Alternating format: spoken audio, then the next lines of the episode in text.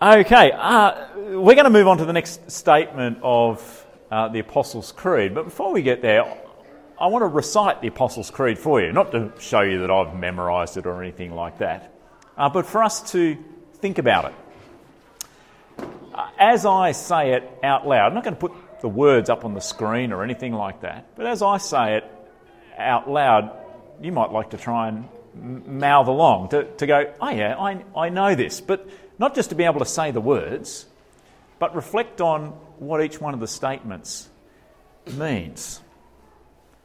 And to really go, is this my conviction? Is this my belief? Is this what I believe from the Bible? Is this uh, what I stake my life on? It goes like this I believe in God the Father Almighty, creator of heaven and earth.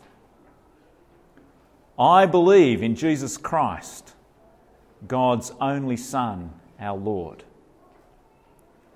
He was conceived by the Holy Spirit, born of the Virgin Mary, suffered under Pontius Pilate, was crucified, dead, and was buried he descended to the dead. On the third day, he rose again. He ascended into heaven, and he is seated at the right hand of God the Father. He will come again to judge the living and the dead. I believe in the Holy Spirit, the Holy Catholic Church the forgiveness of sins, the resurrection of the body, and the life everlasting. Amen.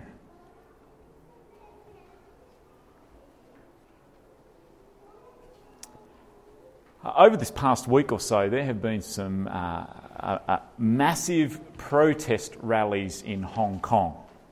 Millions of people have been marching in the streets. You might have seen some of the very uh, dramatic and moving footage uh, of that. Some of the drones that have flown over and just so, shown the size of the, the, the masses of people that have come out gathering in the streets to make a statement against uh, the proposed extradition laws there. Well, the Apostles' Creed is a protest. As, as much as it captures what we believe with, with clarity, it helps us to be clear on what we believe. And as much as the Apostles' Creed uh, captures what we believe with symmetry, like last week we did a, a leg day to, to build out our belief and doctrine in some areas that we can easily overlook, as much as it's a, a, a, statement of belief with clarity and symmetry, it is also a protest against what we reject.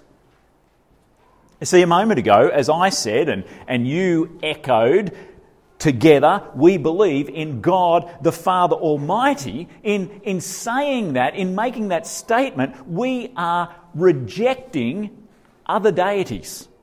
We're rejecting other spiritualities. We are rejecting other religions, including the no God religion. As I say that I believe in Jesus Christ, God's only Son, our Lord, who, who, who suffered and was crucified, who died, was buried, who descended, who resurrected, who ascended. As you say that, we're making a protest that we might reject the irrelevancy of Jesus. We might reject notions that Jesus is unimportant or that should be, he should be marginalised. Saying the Apostles' Creed is rebellious. In saying the Apostles' Creed, we stand against the cultural norms that are around about us. Think about some of the the places that you went just in this past week, some of the contexts in which you were, where you worked or where you studied, or, or the people that you hung out with, or maybe you went some unique places this week. There are places where saying the Apostles' Creed will clash with the values that are around about. Not, not, not, just in a way that it might be weird or rude to suddenly start spurting out the Apostles' Creed, but are there places and spaces, relationships that you are in where the statement of the Apostles' Creed really does protest against the cultural norm that's round about? Now, the next statement of the Apostles' Creed that we're going to look at together this afternoon is perhaps the most controversial culturally. Yet I want us to see that this statement is not as much protest as it is a statement of appeal. We're going to look at I believe in Jesus that he will come again to judge the living and the dead. Where's the appeal in that?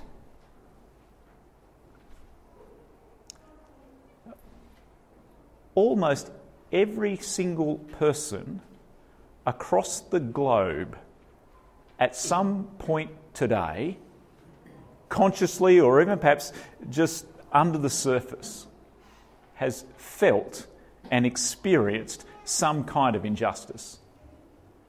Perhaps on a big scale and they're, they're, they're, they're, deep in this injustice, or maybe just in a very minor kind of way. Think for a moment about the kind of songs that we sing in the world, the, the movies that are, are, are popular, the, the, the stories that we tell. They all capture a longing for a world that is put right. Every philosophy or every worldview ultimately is casting a vision for a better existence either an improved one in this world or an idea of a, a better world beyond this world. This is the whole enterprise of ethics.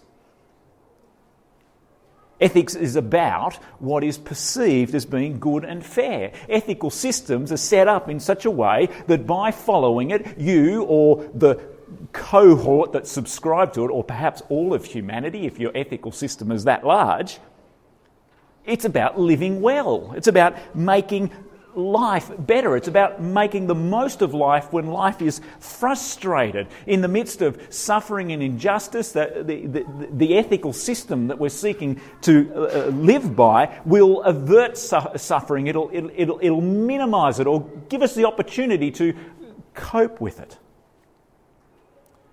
Uh, back on the agenda at the moment is uh, discussions about euthanasia. Pay attention to the debates and discussions as they go on, regardless of where you sit in what you think of euthanasia. You'll see that almost everyone is coming at that discussion from an ethical viewpoint where they want an outcome that is going to make life life better. It's going to deal with suffering in a way that we can cope with. We live in a world where we want things to be right. We want justice. And I think the Apostles' Creed appeals to this cry. As we understand what the Bible says about Jesus as judge and our place in his judgment. Now, eventually, we're going to get to uh, Matthew 25, and we'll read from that in a little while. But we're going to need to do a little bit of background uh, first. Now, you can see inside your vital info news sheet there a, a very complex outline by my standards with lots and lots of Bible passages. We're not going to look all of them up together this afternoon, but this is one of these afternoons in the Bible where there's I, I want to give you lots of information that you can go away and look up uh, more uh, for yourself uh, later on as you do some more reading. We're going to eventually uh, get to the Bible, but my points today, I, I really want to start off with what we want, uh, what the world round about us wants, and then show how much that this has already been met in what God has done, in what God is doing, and what God will do. God, God is not doing this to respond to our wants. Um, uh, God will do what God will do. But what I want to do is I want to kind of take this approach uh, this afternoon to help us understand where, where some of our, our friends and family members, colleagues who are, who are not Christians, uh, how you might come to approach and understand judgment and, and, and talk warmly and persuasively about Jesus. Uh, for those of us who are Christians who, who believe the. Where is my Bible? There it is. We're going to get to the Bible. That's why I need it. Uh, we believe the Bible to be God's uh, word to us, God's revelation to us, that He breaks into the world and makes Himself known and what He is doing and His great plans of salvation all to the glory of Jesus. Uh, we take that as given. Uh, but what I want to do here in talking about justice is talk about the, the wants that we have, the wants that the people round about us have for justice. And then in a moment, we're going to see, ah, oh, God actually speaks into that and makes sense of that for us because of what He is already doing. So, our first starting point is that we want justice. When I say we, not just we here in this room, not just we who might be Christians, we, the world. We want justice. And any kind of justice demands judgment. We cannot have a world that is put right without a judgment being made about what is and isn't right. Let's think about the sibling fight on the back seat of the car.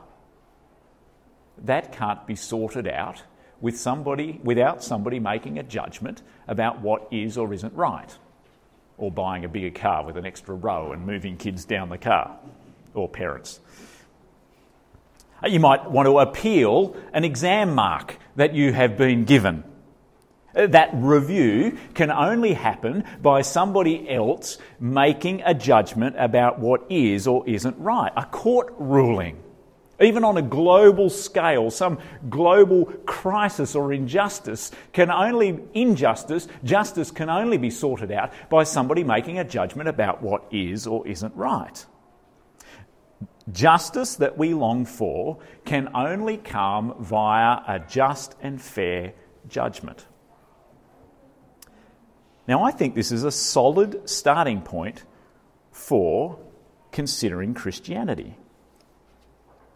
Uh, we, we want to have a church that welcomes everyone here, whether people are Christian or not. We want to be a place where people can ask questions about the world and our place in it and who is Jesus and, and who, who is God and where is everything headed. Uh, what, what I want to cover this afternoon is to help you see that this can be a conversation topic to have with a friend about Jesus. That goes a little bit like this Is there a trajectory from where we are now to an existence that is even better. We're kind of familiar with that longing, aren't we? Uh, for those of being Christians long enough, we, we, we're, we're, looking forward to a heaven.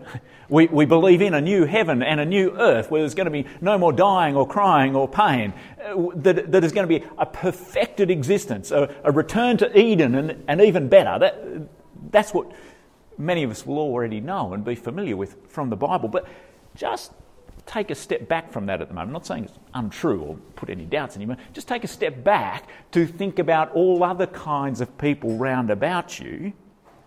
Our world is familiar with pursuing a trajectory for an existence that is better than what we've got now.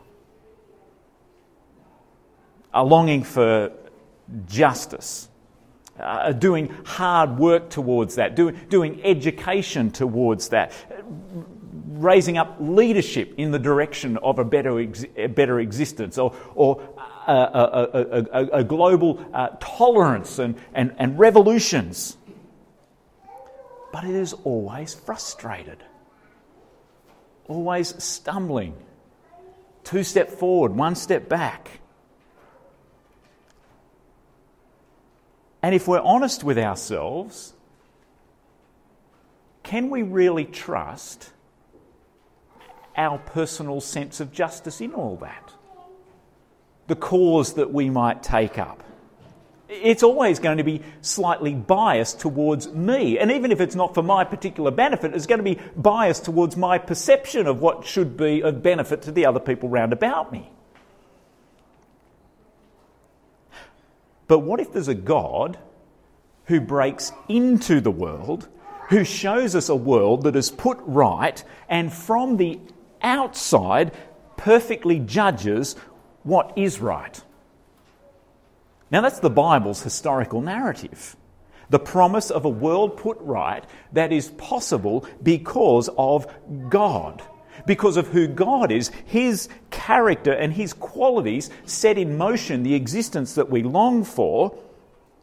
Because of who God is, He makes this existence uh, both possible and necessary. The Bible consistently presents God as holy, as, as, as being pure, perfect in judgment, perfectly right in everything. Are you your Bibles there with me? We're going to go to our first passage, Psalm, Psalm 50. We could have gone to Psalm 96 that we did earlier on. We're going to go to Psalm 50. Psalm 50, one of, the, one of the songs of God's Old Testament people. The mighty one, God the Lord, speaks and summons the earth. From the rising of the sun to where it sets, from, from Zion, perfect in beauty, God shines forth. Our God comes and will not be silent. A fire devours before him, and around him a tempest rages. This is, this is going to be talking about judgment, about God bringing about judgment. What does he do? Verse 4 He summons the heavens above and the earth that he may judge his people. Gather to me this consecrated people who made a covenant with me by sacrifice, and the heavens proclaim his righteousness, for he is a God of justice. God's justice is intimately tied up with his righteousness, doing what is perfectly right. I just listen as I tell you what Isaiah chapter 5, verse 16 says the Lord Almighty will be exalted by his justice, and the holy God will be proved holy by his righteous acts.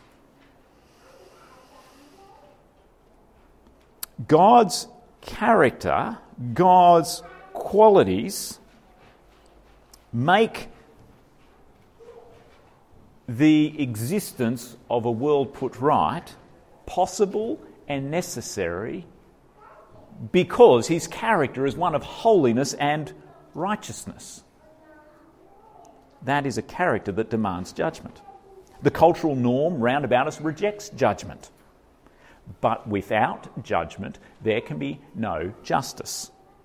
The cultural norm round about us is to reject God, the Father Almighty. But without God, then there is no judgment without judgment, there is no justice. And so, an appeal, the appeal of justice, is an appeal for judgment, which is an appeal for God. That's our first appeal. Second appeal if we want justice, we want judgment, but we want fair judgment. There are two possibilities or two conditions uh, for unfair judgment. Judgment is unfair when the person exercising the judgment is corrupt. There's someone who can't be trusted. They've got bias. Maybe you've been involved in a situation like that, where it's, whether it's legal in court or whether it's a, a family fight at home uh, dad has made a judgment about something, and well, he was biased in that. Or the other condition that makes for unfair judgment is misinformation. Dad might not have had the whole story, might not have had the whole facts.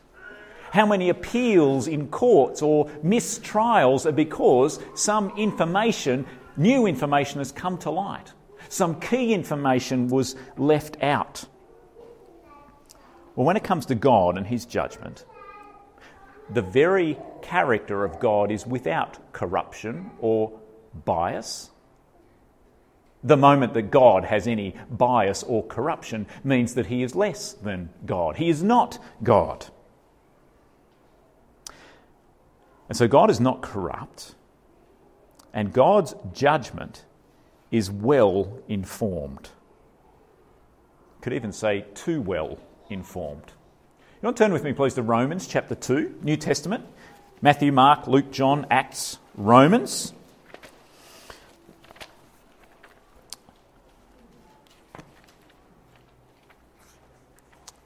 Uh, Romans uh, is written by Paul to the church in Rome in the first century, uh, helping them to make sense of who Jesus is and what does it look like, what does it mean to have salvation. And in the starting of it, he's, he's talking about God's wrath, uh, God's judgment that is coming on humanity because all of humanity has rebelled against God and rejected God. And in chapter 2, he tells us some things about, about judgment and the nature of judgment. Um, we're not going to drill right down in all the details of Romans chapter 2, but there's, there's some kind of passing verses here that say really key things about God not being corrupt in judgment and God having all the information. Now, let's just pick it up in verse 1 of chapter 2. You, therefore, have no excuse, you who pass judgment on someone else. For at whatever point you judge another, you are condemning yourself, because you who pass judgment do the same thing. Paul's just saying that whole thing. Uh, we're so incapable of doing judgment um, of one another. As soon as we judge one person, we, you know what it's like. Paul says, though, verse 2 Now we know that God's judgment against those who do such things, from chapter 1, is based on truth. God judges on the basis of God. God is the one who oversees all of truth, and God does, God judges in truth. Now let's go down to verse 5. But because of your stubbornness and your unrepentant heart, you are storing up wrath against yourself for the day of God's wrath when his righteous judgment will be revealed. God will repay each person according to what they have done. To those who by persistence in doing good seek glory, honour, and immortality, he will give eternal life. But for those who are self seeking and who reject the truth and follow evil, there will be wrath and anger. There will be trouble and distress for every human being who does evil, first for the Jew, then for the Gentile. But glory, honour, and peace for everyone who does good, first for the Jew, then for the Gentile. For God does not show favouritism. And then down in verse 16, this will take place on the day when God judges people's secrets through Jesus Christ, as my gospel declares. When God does judgment, nothing is hidden.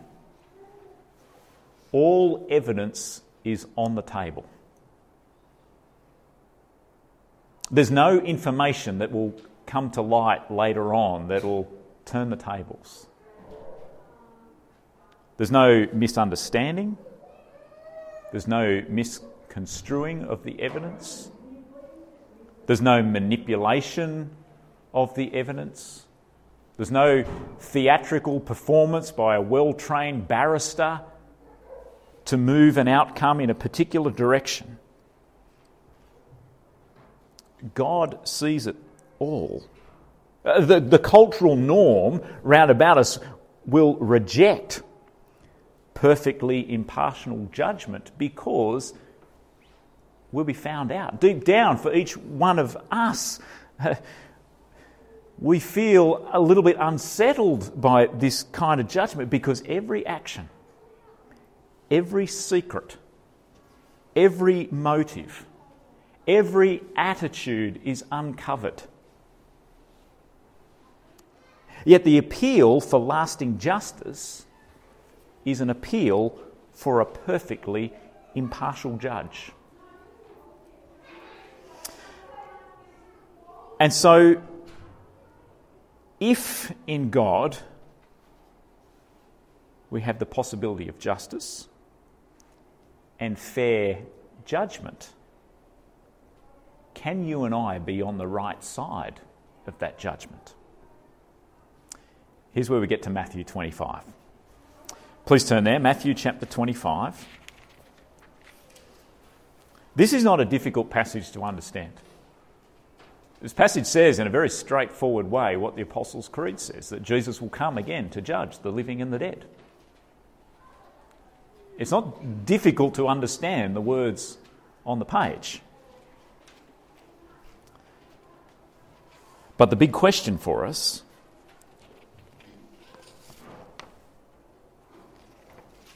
is are we on the right side of this judgment? Uh, Matthew chapter 25, verse 31.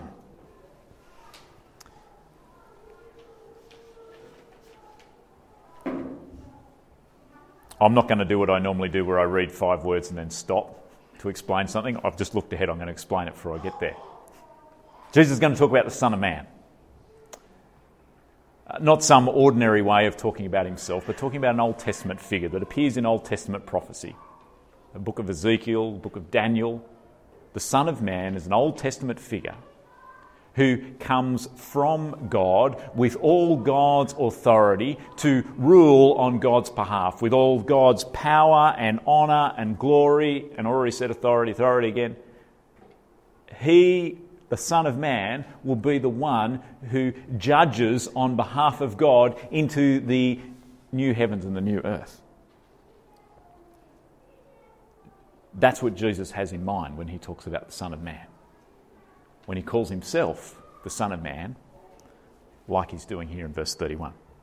Now we're ready to read it. When the Son of Man comes in his glory, and all the angels with him, he will sit on his glorious throne. You got, you got the picture of who Jesus is talking about? All the nations will be gathered before him, and he'll separate the people one from another as a shepherd separates the sheep from the goats. He'll put the sheep on his right and the goats on his left. Then the king will say to those on his right, Come, you who are blessed by my Father, take your inheritance, the kingdom prepared for you since the creation of the world. For I was hungry, and you gave me something to eat. I was thirsty, and you gave me something to drink. I was a stranger, and you invited me in. I needed clothes, and you clothed me. I was sick, and you looked after me. I was in prison, and you came to visit me. Then the righteous will answer him. Lord, when did we see you hungry and feed you? Or thirsty and give you something to drink? When did we see you a stranger and invite you in, or needing clothes and clothe you? When did we see you sick or in prison and go to visit you? The king will re- reply, Truly I tell you, whatever you did for one of the least of these brothers and sisters of mine, you did for me. Then he'll say to those on his left, Depart from me, you who are cursed, into the eternal fire prepared for the devil and his angels. For I was hungry and you gave me nothing to eat. I was thirsty and you gave me nothing to drink. I was a stranger and you did not invite me in. I needed clothes and you did not clothe me. I was sick and in prison and you did not look after me. They also will answer, Lord, when did we see you hungry or thirsty or a stranger or needing clothes or sick or in prison and did not help you? He will reply, Truly I tell you, whatever you did not do for one of the least of these, you did not do for me. Then they'll go away to eternal punishment, but the righteous to eternal life. Uh, this is a teaching moment from Jesus to his disciples who were gathered in the, in, in, in the days before he went to his crucifixion, and written down here for you and I as Jesus' followers today. Jesus is teaching that his judgment as the Son of Man, as the King appointed by God the Father, his judgment divides. He separates between those who are on his right side and his wrong side, those who are on his right and those who are on his left, There are those who are on, on the right, those he describes, calls to be righteous, those who are in the right with Jesus, who will enter into a life of blessing and inheritance. He describes it as a kingdom. Uh, right through Matthew's gospel, Jesus talks about the kingdom as the kingdom of heaven. He describes for us the world that we long for, a world that is put right. That is the inheritance of those who are in the right with Jesus. And Jesus will separate between those on that right and those on the left. Those who are cursed with the devil and his angels, cursed to an eternal fire and in an eternal punishment. and what Jesus has to say about that eternal punishment and eternal fire, it is to be excluded from a world that is put right. It's an existence that's given over to everything that is not right. This, as unsettling as it is, is the perfectly impartial penalty that is set by a holy and righteous judge. Now, this is not a popular idea. It was not a popular idea when Jesus said it. It was not a popular idea when Jesus' disciples sought to try and teach it and make sense of it. It never will be a popular idea. It's a very uncomfortable and unsettling truth. It's not a topic that we want to be talking about with unbelievers. Of, of any topic that comes up in the Apostles' Creed, or perhaps any topic that is, that is here in the Bible, I don't find one any harder with which to talk about in an articulate way, or a warm way, or a way that will warm people persuasively to who Jesus is. Uh, we avoid talking about it, don't we? It's, it's, not the kind of topic we want to start up a conversation on social media with because we'll be misunderstood and, and misquoted, and we, we don't feel like we have the words that are able going to be talk about it sensibly. Remember what started the whole Israel Folau saga? It was a statement about judgment and hell. Is there a way of talking about Jesus without talking about judgment? Can we get on with evangelizing our, our friends and our family, our neighbours, Gungahlin to the ends of the earth? Can we do that work of evangelism without mentioning hell? Well, here's what a professor of evangelism has to say a practitioner, an expert in evangelism, one who has studied and analysed and watched what people are doing, what brothers and sisters in the faith are doing all around the world. And this is what he says. One of the reasons we talk about hell is because it's the truth. And we dare not escape the truth. There's a lot of half truth and sometimes even 90% truth.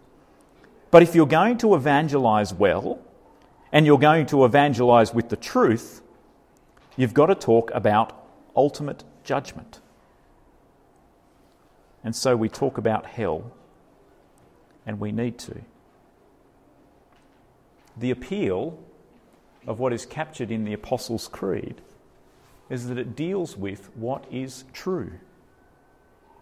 The true possibility of a world that is put right. The true possibility of a world that is right and of being on the right side of Jesus being counted among those who are righteous, about being in relationship with, with Jesus, being in the right with Jesus. The gospel message is about a life that is lined up with Jesus. Now, here, while in Matthew chapter 25, verse uh, 40, it's expressed in how you might treat Jesus' brothers and sisters, those who are, are Christians, believers in the faith.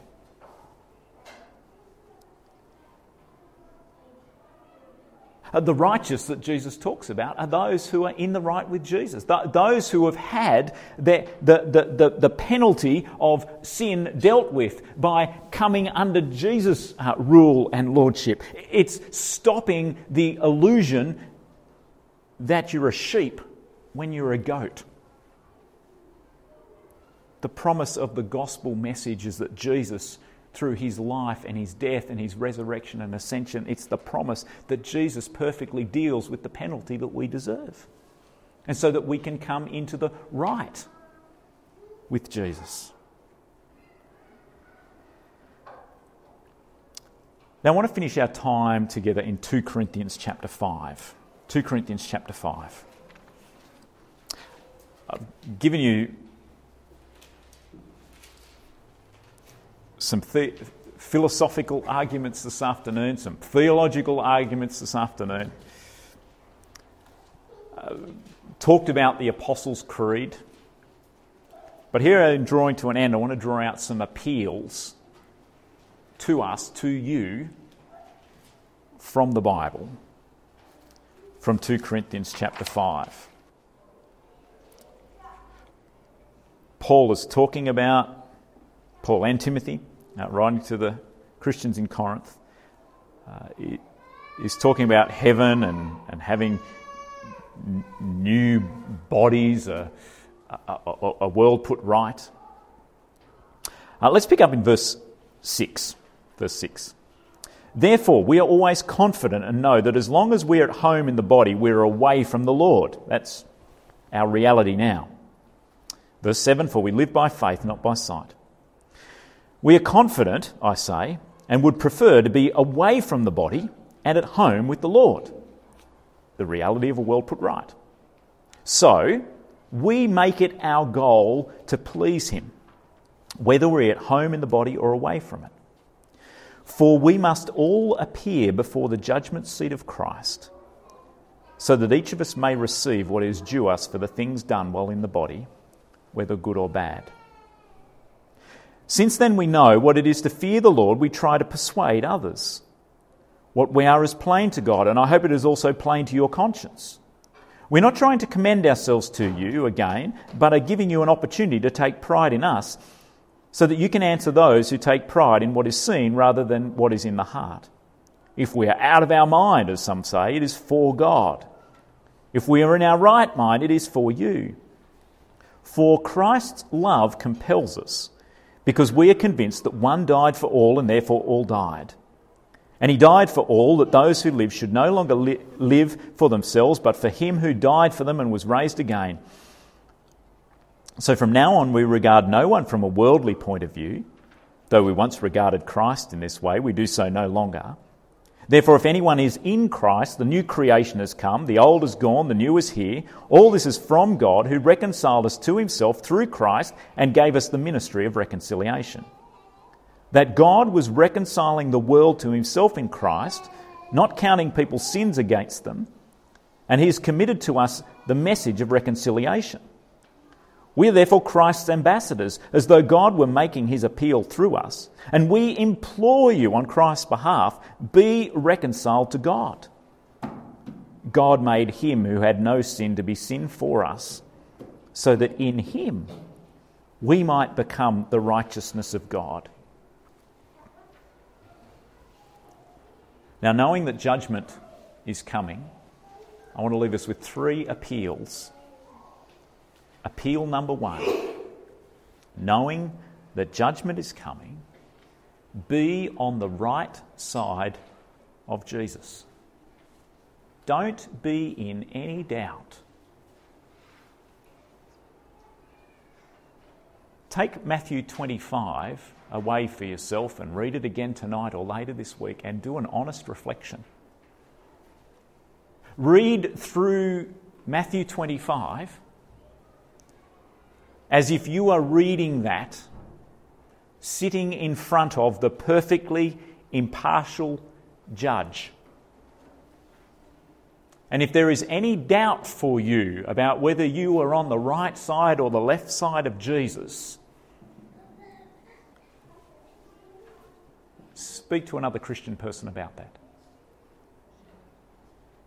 your spouse, if you're married to a Christian spouse, Christian parent, Christian friend, uh, one of the leaders here at New Life. Knowing judgment is coming, be on the right side of Jesus. Appeal number two, knowing that judgment is coming, persist in godly living. Paul and Timothy say in verse 10 we must all appear before the judgment seat of Christ, so that each one of us may receive what is due us for the things that we have done while in the body, whether good or bad. Persist in godly living. Uh, Peter says that godly living saves and will appeal to the unbelievers round about us. And this brings us to our third appeal knowing judgment is coming, make Jesus known. Paul and Timothy say in verse 11, they try to persuade others. Verse 14, Christ's love compels us. Verse 20, we implore you on Christ's behalf, be reconciled to God. Knowing judgment is coming we'll be like Paul and Timothy in making Jesus known.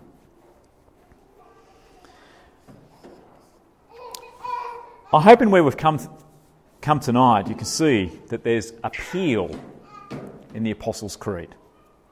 There's appeal in Jesus coming to judge. If we are consistently, persistently making Jesus known, if we are pursuing a godly life, if we are on the right side of Jesus, then truly we believe, together we believe, that Jesus will come again to judge the living and the dead.